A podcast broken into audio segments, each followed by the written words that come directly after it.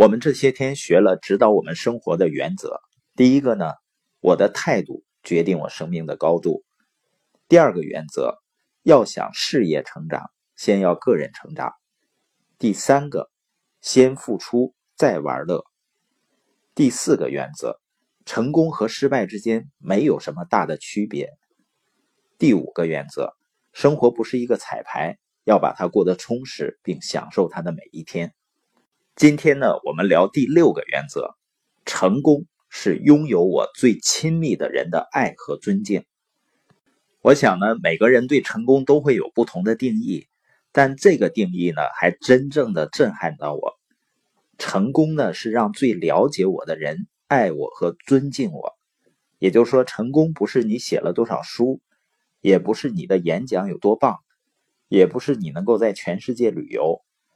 成功。是让对你来说最亲密的人，你的妻子、你的丈夫、你的孩子，成为最爱你和最尊敬你的人。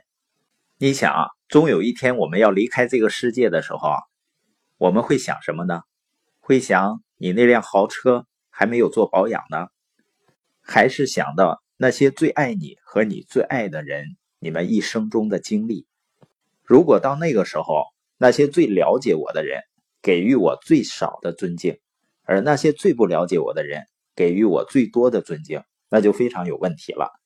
所以呢，我希望你们爱你们的妻子，爱你们的丈夫，爱你们的孩子，回到你的生意里，爱你的伙伴，将你的生命倾注在你的伙伴身上。